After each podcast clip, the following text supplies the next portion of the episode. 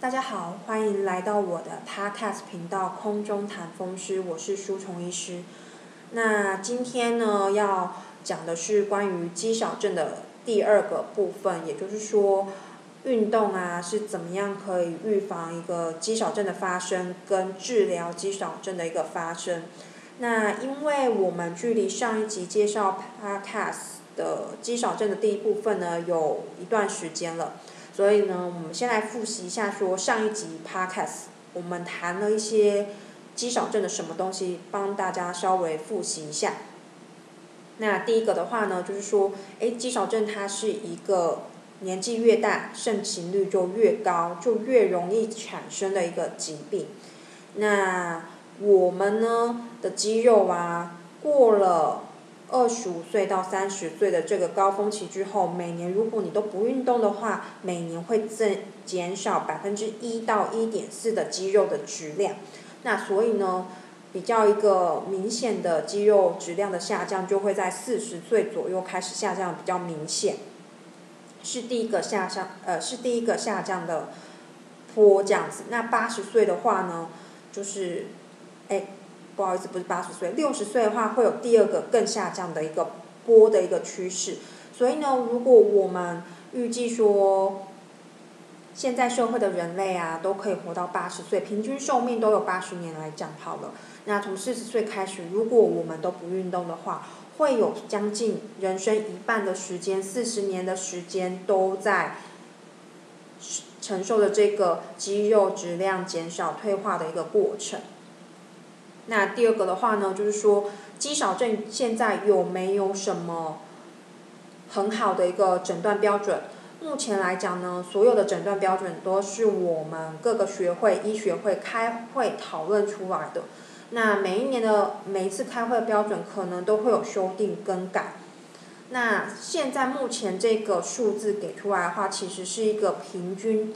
平均之下的一个结果，并不是非常说一个确切的一个诊断标准，所以第一个是这样子。那第二个呢？他现在可不可以有一些抽血？哦，我们上个上一集好像没有讲到抽血，可不可以验肌少症这个东西？那目前的话呢，是没有这个抽血的一个指标可以来判读说，哎，你有肌少症吗？你没有肌少症吗？目前没有这样的指标，但是。大家各个学者的话都是非常积极去研究，说有没有一些抽血的数据、抽血的指标可以支持我们肌少症的一个诊断。那其实医学发展都是这样，尤其是风湿科的疾病。我们风湿科的疾病的话呢，大部分疾病的诊断标准也都是每个学会每一年呃每个学会就可能是呃就。大概就分成三个学会啦，就是美国、欧洲跟亚太。那三大学会就是各自讨论出来，那每年有每年不一样的修订的一个标准。所以大家如果说是风湿科疾病的话，其实诶，他每一年他每次开会的一个诊断标准都有一点点变化，所以可能会遇到就是嗯，病人说嗯，病人说就是诶，医生说我还不算。是红斑性狼疮的疾病，但是很有可能是，就是在这个交界边缘模糊地带的这个边缘，那肌少症也蛮类似是这样的。那呃，我们现在先讲一下说风湿病跟这个肌少症。其实每一个疾病都是这样子，一开始的话，尤其是风湿科疾病，它诊断标准是大家讨论出来的，那没有一个非常绝对的一个抽血的数字。那第二个的话呢，因为没有一个非常绝对的一个抽血数字的话呢，我们就会很想要，医生跟研究的学者就会很想要知道说，哎，有没有什么指标是可以绝对判断说我们有这个疾病或没有这个疾病？就比如说像癌症，切片一切下去，如果病理学病理的医师判断说，哎，它就是恶性肿瘤的话，那就是了。那风湿科的疾病的话呢？比较少是这样的一个判断指标，所以非常需要说病人的病史跟医师的判断，所以就会发现说，哎，风湿科的疾病好像这个医师跟那个医师讲的又不太一样，所以在肌少症其实也会有一个这样的情况的发生哦。那第三个的话呢，要跟大家提醒的是，目前肌少症没有任何的药物可以来治疗或者是预防。如果在电视广告上，在广播节目上，在 Podcast 上，在 YouTube 上，所有的广告会说，哎，什么骨骼，什么肌肉强壮啊，骨骼有力。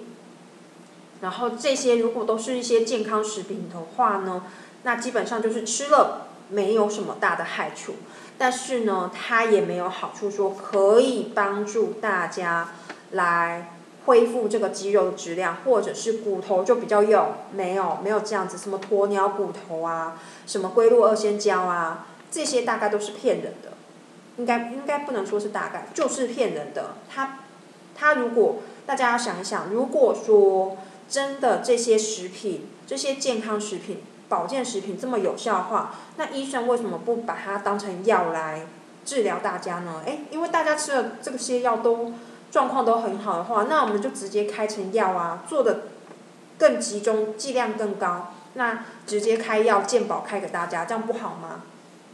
还要花还要花一堆钱，然后呢，一盒可能一两万块，然后去买这些健康食品，这些。如果说真的有用的话，一些医生会放过这些药吗？健保局会放过这些药吗？应该不会呀。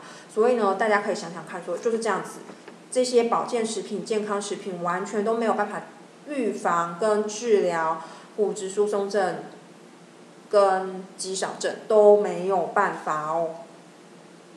好，那我们要进入这次 podcast 的主题了。我们要先开始来说呢，说，哎。这个运动对肌少症的病人有什么样的一个好处哦？那第一个的话呢，就是说，当然，他不管你是已经是肌少症的病人，或者是你还没有，你想要预防肌少症的话呢，运动，第一个运动，不管是怎么样的一个运动啊，只要每，诶，我们现在学会的文献的说法是，每天只要有运动。超过十五分钟以上就可以增加肌肉的质量跟跟它的那个值跟量都可以变成都有改善。那可能有些人会说啊，运动十五分钟这么这么久哦，或者是一定要很激烈吗？其实它有一个就是它有一个数字是可以评断说这些这些运动的。值跟量怎么样？那量的话至少要十五分钟嘛。那值的话就是激烈或者是不激烈或者是中等运动这样子。那它其实是这个值的判定呢，是依照这个心跳跟心跳变化的这个速率去算的。但是呢，不管怎么样的话呢，只要我们不要讲的太高深，只要大家有持续的运动十五分钟以上。就可以增加自己肌肉的值跟量。那这样的一个运动呢，需要很难吗？其实出乎大家想象的要简单的非常的多。比如说，怎么样的运动会改善肌肉的值跟量呢？不会很累的。就比如说，呃，大家双手平举，不要放下，五分钟，这样就算是一个很好的一个。阻力训练了，诶，大家不要想说这样子很简单，其实有很多人，有有很多人是没有办法这样子徒手双手平举撑五分钟以上的，他很快就会觉得酸啊、累啊，然后就要放下来。这个，这个我，舒虫医师身边有一个非常好的例子，因为舒虫医师自从自从两三年前开始。规则运动之后，规则运动的说法是怎么样规则呢？就是每天都会运动，除非我人不在家，或者是人不在可以有运动器材的地方，要不然基本上这些有这些有在家里面或者是有运动器材在身边的这个时间呢，基本上都会运动的。那所以呢？所以做了一些运动，可能会有一些有氧操啊，或者是这些双手平举这些很简单，因为一开始一开始肌肉量不够嘛，所以就是从一个非常非常简单的一个阻力训练的一个开始，那就是最简单的，比如说上半身就是双手平举，然后撑，一开始是撑三分钟啦，然后慢慢慢慢慢慢增加。哎，其实，因为书虫医师算是相对比较年轻，所以三分钟进步的还蛮快，很快就可以五分钟、十分钟，然后或者是说五分钟，然后加一点双手增加一些重量。那书虫医师的妈妈呢，就会跟着在旁边一起做。那其实他年纪没有很大，他大概六十岁左右，他举一分钟就不行了，他还没有拿东西。所以大家不要小看说这个，这个这样程度、这样强度的一个训练，因为其实自己的双手重量呢，其实也大概都会有将近要，你如果要双手平均要撑起来的话，可能也要撑住双手加起来大概六公斤的一个六公斤或者是更高的一个重量，所以这个也是一个非常好的一个运动哦。所以呢，好就是这样子。那第二个呢，运动还可以对肌少症有什么样的一个帮助呢？哦，我们上一集也有讲，如果有运动的话呢，其实呢，这些关节的活动度跟强度都会跟着改善，还有这个关节旁边的软组织啊，这些韧带、这些肌腱的话呢，它们的合作程度也会提高。所以呢，这个就是这样才叫全面啊。因为如果说，因为大家可以想象一下，动啊，动不是只有光靠肌肉跟骨骼。其实我们上一集说过，肌肉、骨骼之外，还有神经的帮助，还有一些肌肉关节旁边的软组织需要帮，呃，需要一些合作。所以呢，它基本上来讲呢，可以让它有一个整体合作的一个训练。可以想象说，就是叠罗汉呐，叠罗汉就要大家一起练啊，你自己一个人练不起来嘛。你如果说，一个动作像叠罗汉这样子，然后呢，有好多人啊，肌肉是一个人啊，骨骼是一个人啊，软组织是一个人啊，神经是一个人。那你如果要叠成一个罗汉的话，总不可能叫肌肉一个人去叠啊，一定是要四五个人一起叠的一个这样的一个概念。那再来的话呢，就是可以，如果说开始做这些运动的话呢，可以增加平衡。训练平衡，那训练平衡有什么样的一个好处呢？就是可以预防跌倒。其实前骨质疏松的前几集的 podcast 我们也有提到说，其实跌倒之后就是一个非常危险的一个，诶，增加死亡率机呃增加死亡的机会啊，然后增加就是共病症的机会啊。的一个非常的一个重要的一个危险因子，所以如果可以预防一次跌倒的话，其实会减少后续的医疗照顾的医药费用，还有长期照顾非常非常多社会的金钱。所以这其实就是，我觉得概念，呃，舒创医师觉得概念这是都是一样的。我们如果要保持健康，要维持一个健康的身体的话，我们就必须从小事开始做起。那小事。这些做好的话呢，就不会有大事情的一个发生哦。这个我们书虫医师又来想要讲一个小故事。小故事是什么呢？就是书虫医师在当住院医师的时候，那在当住院医师的时候，那时候就其实对风湿科就已经很有兴趣了。对，其实，嗯，那时候好像有诶。想一下，书虫医师那时候有兴趣的科就是风湿科，然后呢，肾脏科，还有血液肿瘤科。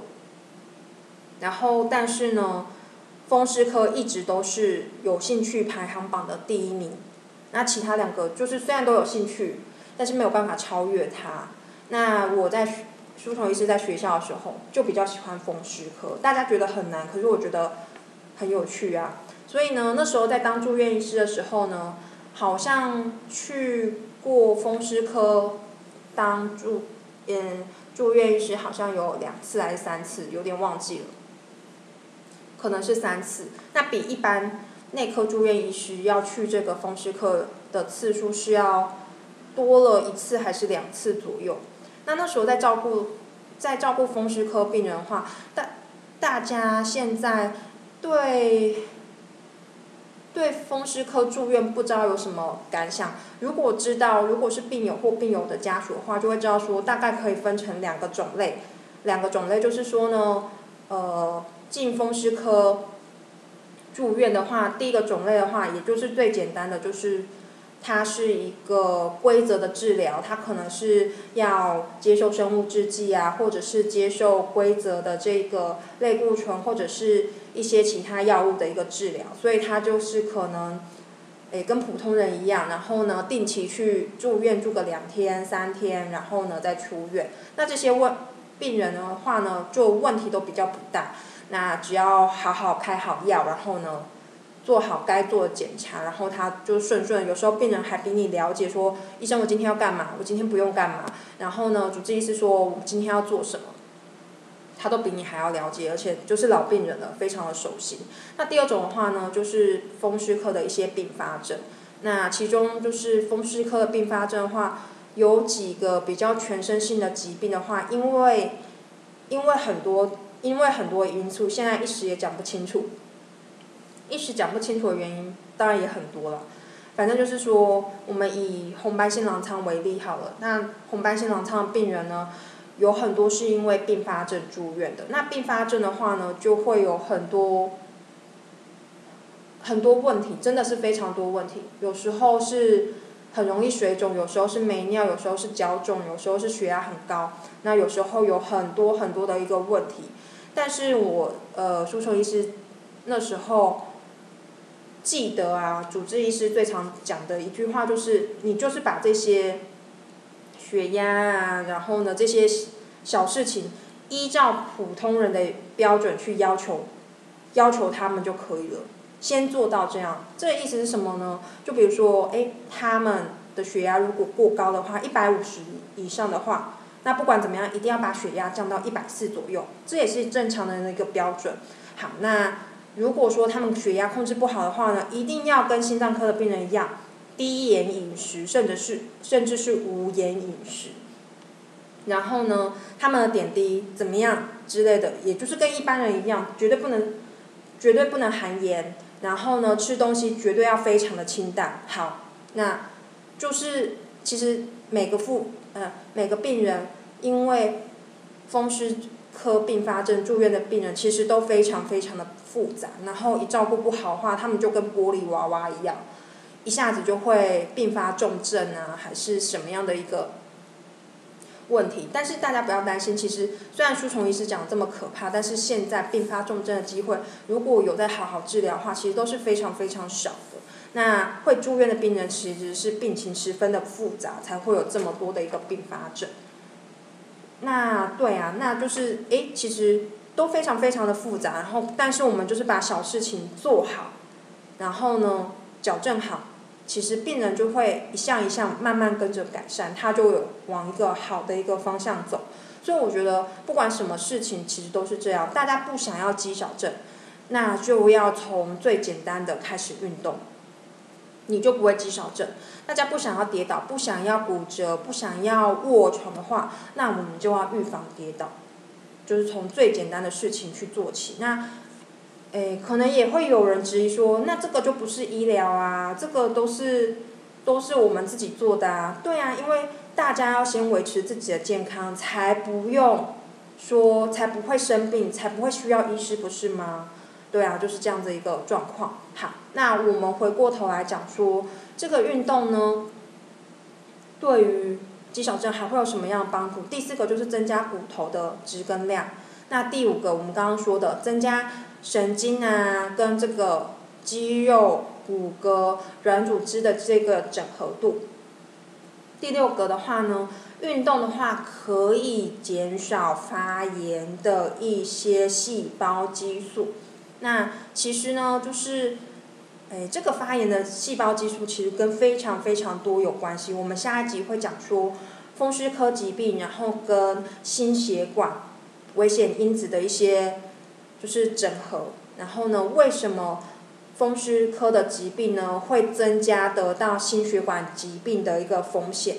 那就是主要跟这个发炎的细胞激素有关系，所以运动化也可以减少这个发炎的细胞激素。那再来话呢，第七个就是慢性病，可以增加一个慢性病的一个控制，然后呢减少说对这个慢可能也会减少说诶，应该是这么讲，慢性病就比如说是糖尿病、高血压、血脂肪啊、脂肪肝，那这些其实通通可以借由运动去控制它，那减少大家的用药，或者是变得更好控制。嗯，其实舒虫医师当然除了看风湿科之外，也会看高血压、糖尿病的病人。那大家有非常多人都会问说。医生，我有没有可能会好，不用吃药？那舒虫医师可能就会评估他的年纪，然后他的一个体重，那他的一个家族的病史中，只有非常多的指标，那去跟他讲说，哎，如果说你有运动的话，再瘦个二十公斤，可能就可以再减少药物，或者是说他现在已经控制的非常好了，高血压只剩一颗药了，糖尿病只剩一颗药了，他会很想，大家都会很想。说是不是我不要吃这个药就可以控制血压，或者是是不是我不要吃这个药就可以控制血糖呢？当然是有办法，那就是增加运动的量。那在持续的监测，大家可能就会有机会拿掉这颗药，或者是说拿颗拿掉这颗血糖药。哎，其实舒虫医师有非常多病人，他是夏天不用吃血压药。冬天才要吃血压药，或者是说呢，也有糖尿病的病人，因为他瘦了二十公斤，那之后他就是自己在家里面测血糖，哎都没有高啊，就开始停止用药，也都没有高啊，那就停药了。所以呢，这个总结起来的话呢，其实运动我们运动的话呢，对肌少症的好处一定不只有七项。那我们是大概统整出来，就是大概是七个大个项目，跟大家一个介绍。所以呢，运动来讲呢，对于肌少症，或者是对于没有肌少症，或者是其他的没有病的人、健康的人、有什么病的人，其实都是有帮助的。那大家会问说，哎，会不会有害处？哎，运动会是不是很容易受伤？其实呢，现在的观念的话呢，我们运动要从从怎么样开始呢？第一个目标就是不要受伤，因为你受伤就会停止训练啦。那停止训练的话，就是就没有运动，就会之前的努力可能就会有一部分都白费掉。所以我们现在运动的概念是先求不要受伤，再求慢慢的进步。那其实现在的话呢，我们对于肌少症的一个主要、主要推荐建议的运动呢，就是一个阻力训练，或者是说重量训练。那大家好吧，就是阻力训练跟重量训练的话呢，有人会把它简称成重训，但是呢，舒虫医师比较不喜欢重训这个名词，虽然它也是个名词。但是舒虫医师比较喜喜欢这个，它是叫一个阻力训练，因为重训的话就会有大家给一个给大家一个就是迷思，就是说，哎，是不是一定要去健身房拿很重的杠铃啊，拿很重的东西啊，然后一定要有器材才可以做这些训练？哎，其实并不是这样，就像舒虫医师刚刚讲的，你双手平举。有没有拿东西？有拿东西也好，没拿东西也好，这样就已经算是一个阻力训练喽。那一个是说，我们现在运动的概念，对于肌少症运动的概念，就是先求不要受伤，再求慢慢进步，跟五洲制药其实也是一样的啦。好，那再来第二个，第二个迷思是什么呢？第二个迷思是说。哎，我们刚刚说运动很容易受伤，然后再来的话就是大家想说，哎呦，做重训还是做什么阻力训练，感觉很很激烈啊，很容易受伤。其实呢，这个阻力训练或者是重训来讲的话呢，我们还是照书虫医师喜欢的名词来讲好了。这个阻力训练的话呢，其实比大家想象中的要比一般的跑步、打球更不容易受伤。而且更能锻炼到肌少症缺少的核心肌群的一个肌肉。对啊，其实跑步、跑步跟打球非常容易受伤的。那大家可以想象说，哎，如果在家里面，双你站好、站稳，然后双手平举五分钟，然后都不要动，这样会受伤吗？不会啊。对啊，除非说，那如果撑不了五分钟，大家说撑撑不了，撑五分钟他会跌倒好了。那撑三分钟不会跌倒的话，撑三分钟双手平举撑三分钟也不会受伤啊。对啊，书虫医师想不到任何可以受伤的点呢，或者是坐着，如果一开始真的觉得哇站着太累了，坐着双手平举三分钟也不会受伤啊。所以要告诉大家一个迷思，就是说呢，阻力训练。阻力训练受伤的机会是比跑步，然后呢，打球这些我们比较熟知的这些运动的受伤的机会是要来的小很多的。好，那阻力训练有分成哪几种呢？建议大家还是从徒手训练，它有分几个种类，呃。阻力训练的话呢，有分几个种类，一个是徒手训练，就像舒虫医师刚刚讲的，双手平举，然后不要放下。那再来的话呢，就是有机械的机械器材的帮助。那再来的话呢，就是说，呃，借由各种重量的一个工具来训练自己的核心肌肌群。那徒手训练，刚刚舒虫医师讲过。那机械式训练的话，就是一些什么？呃，就是练胸肌的那些肌肉啊，在哎不是练胸肌的那些器材啊，在健身房时常会看见。然后它就是可能你要双手上举啊，拉拉呃拉起一定重量，那个叫机械式器材。那自由重量的话呢，就比较像是举重那些举杠铃啊，然后拿壶铃这些就是自由重量。那。书虫医师的建议是说，我们应该要从，当然就是如果有动的话，不管是什么活动都非常的好。但是呢，如果说要预防肌少症，一定要做的训练就是阻力训练。这个阻力训练的话，可以增加大家的核心的肌群。那最简单的阻力训练，就比如说，哎，上半身的话，就像书虫医师刚刚讲的，双手平举，不要放下。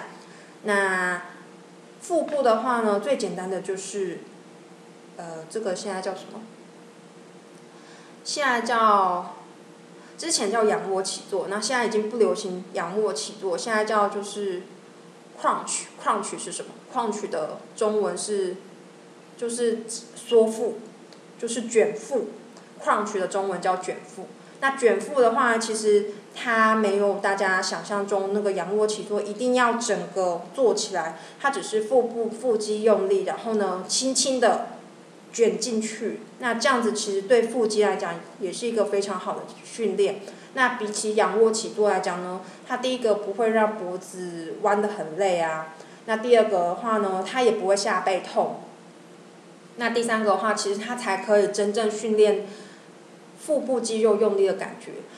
这个就要讲到说，这个就要讲到说，书虫医师小的时候，书虫医师小的时候，国小不都要测体适能吗？那体适能会有什么的项目？我记得有三个，嗯，就是坐姿体前弯、仰卧起坐，还有还有跳远吗？那有时候会有跑一百或五十公尺。大家知道书虫医师小时候做仰卧起坐只能做几下，一分钟只能做几下吗？书虫医师只能做六下，对，就是六下哦，六下。那为什么大家一定会觉得六下这个六是一个非常好像好笑的数字？怎么会只能做六下？那书虫医师旁边的同学啊，他是男生啊，男同学，他做五十下，我觉得超快的。对，在旁边在他旁边做超级丢脸的，因为。因为就是书虫医师只能做六下，那时候非常小，就是小学，可能顶多顶多，可是这怎么讲？就是书虫医师一直都输给那个男同学，就仰卧起坐他一直都是五六十下，我一直都是只有五五六下，那为什么呢？就是其实书虫医师根本不知道仰卧起坐的要用的肌肉是哪里，要怎么样用力，老师没有教啊。老师没有教，那大家好像都知道。可是我觉得，可是书虫医师后来想想，不一定每个小朋友都知道说仰卧起坐要怎么用力耶。现在大人也知道吗？其实我觉得书虫医师觉得可能不一定知道。书虫医师是到了说，大家摒弃仰卧起坐，开始改成 crunch 卷腹之后，还有比较比较推崇棒式之后，才知道说，哎，原来仰卧起坐是要用哪边哪边的力量，这样才卷得起来哦。对。所以呢，舒崇医师觉得说，其实，其实至少我定，至少舒崇医师经历过的体育老师是这样，没有一个人教你怎么样用，就是做什么运动要用哪一边的肌肉的，跟现在有时候比，我觉得有时候可能比 YouTuber 讲的还要烂。对啊，现在 YouTuber 都讲的很好喂，就是，呃，当然是要挑啊，也有很烂的，就是。大家做什么动作，然后要注意哪边的肌肉，然后呢，重点不是说动作做的很激烈，或者是做的非常的幅度一定要非常大，而是要用身体去感觉说哪一条肌肉在收缩，哪一条肌腱在收缩，然后哪个骨头在运作，这样才是对的。啊因为我们不要求说，不要求说，因为大家想仰卧起坐做的。再标准，你的范围范围再大，然后或者是你仰卧起坐一分钟做一百下好了，可以破近视世界纪录好了。那对于对于也不能拿奥运金牌啊，对人生到底有什么帮助？没有帮助啊！那为什么不好好跟好好跟小朋友说，好好跟小朋友说，哎，其实这个仰卧起坐是要哪里用力？然后呢，幅度怎么样就可以？所以我觉得，现在改成卷腹跟棒式才是一个对腹肌一个比较好的训练的一个模式，而且它会让大家受伤、疲劳的用错地方的机会、用错地方用力的机会变得小很多。所以呢，哎，之前是有一个新闻说。诶，美国的海军陆战队现在测量腹肌的方式已经不是仰卧起坐一分钟做几下，而是看棒式可以撑多久。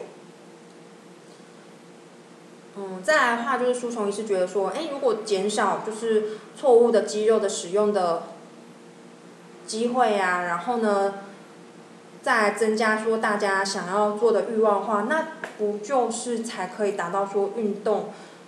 的每天运动的一个目标嘛，然后也真正对做这些运动的人有帮助啊。所以呢，好，总之就是腹肌的话就是卷腹 （crunch） 跟棒式。那下肢肌肉的话，下肢肌肉其实非常非常的简单，就是坐在椅子上面，把脚抬起来，把大腿抬起来，就是脚伸直，把大腿抬起来，不要放下就可以了。对，就是这么简单，就坐在椅子上，然后脚打直，翘起来，不要放下，这样子对大腿就是一个非常好训练的一个徒手训练的一个方式。那再来的话呢，如果大家徒手训练做到一定的程度的话呢，当然也可以进步到说用一些健身房的器材，或者是使用一些。哑铃啊、杠铃、壶铃啊这些自由重量的一些器材，帮助自己核心军肌群的一个训练。那当然来讲的话呢，就是说可能自己看 YouTube 或者是，或者是自己训练的话，可能训练的效果没那么好。那舒虫医师有时候建议说，这个就是事情，有时候还要还是要交给专业的啦。所以呢，还是可以去打听一下，说哪边的健身房有一些不错的一些教练。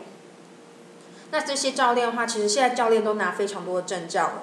所以呢，大家都可以去仔细评评评估看看，说，哎，我如果要开始做阻力训练的话，我现在徒手训练已经做不错，或者是我没有什么概念的话，我先去健身房跟这些教练学习如何的。做这些阻力训练之后呢，那回家每天做，挑一些简单的器材，我们可以买哑铃啊，简单的哑铃每回家每天做。那去健身房可能一个礼拜去个两次，学习说，哎，教练怎么样做这些动作的这些方式就可以了。其实当然说，这个跟，所以重点是说什么呢？去健身房。有上教练课，或者是教练教大家这些动作的目标，当然有一大部分还是陪练呐。就是大家有时候自己在家会懒惰，那有教练陪练的话，当然会增加自己的一些动机啊，自己一些就是努力的程度啊。但是最重要的还是说，大家在这堂，因为教练课一堂很贵的，大家知道吗？那上这么堂为的教练课的话，当然就是要把这些动作的这些精髓，精髓是什么？就是该用哪边的力，然后这个动作是在训练哪边的肌肉，这些都要。就是听得非常的清楚，然后呢，要注意什么样的动作，避免受伤，痛，要注意什么样，不要做出什么样的动作才可以避免受伤，这个才是上教练课的精髓呀。那回家之后，可能回家就每天做，或者是家里面实在没有办法摆器材的话，那就去健身房每天做这样子。那这样子才是上教练课的一个精髓哦。那当然的话呢，就是这个。这个我觉得，书虫医师觉得就是上教练课啊，跟书虫医师叫病人去复健是一样的。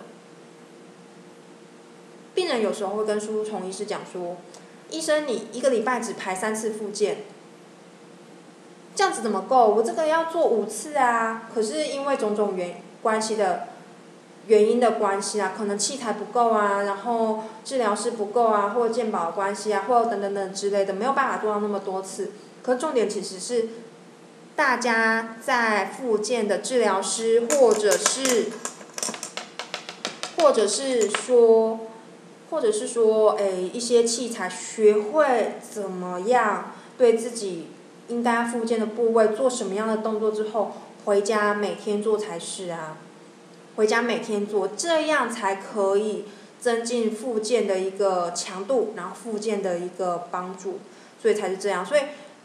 大家要清楚一个概念，就是去健身房啊，去上教练课，有时候是为了有伴，是为了交朋友，但是最重要的其实还是让自己学会说怎么样有效、正确的去运动，然后呢，帮助自己的这个肌肉的质量不要每年的减少，这个才是重点。那有人跟我说，有人跟书虫医师讲说。现在的健身房，如果说就是把爸爸妈妈丢去健身房的，其实像是一个老年型的托儿所，也没有错，也可以这么说。但是总是希望说大家去上这个托儿所，也要有一些学习到目标，而不是说哎什么躺在躺躺在器材上面划手机啊。或者是说聊天啊，这个可能都是失去去健身房、去阻力训练、去重量训练的一个原本的一个目标。好，那关于肌少症的这个部分呢，书虫医师今天就介绍到这里。那下一次我们要讲说风湿病跟心血管疾病之间的一个关系，那介绍大家说为什么。有风湿病是得到心血管疾病的一个危险的因子，这个是非常目前非常流行的一个话题哦。那希望大家可以期待下一次的 podcast。我是舒虫医师，大家拜拜。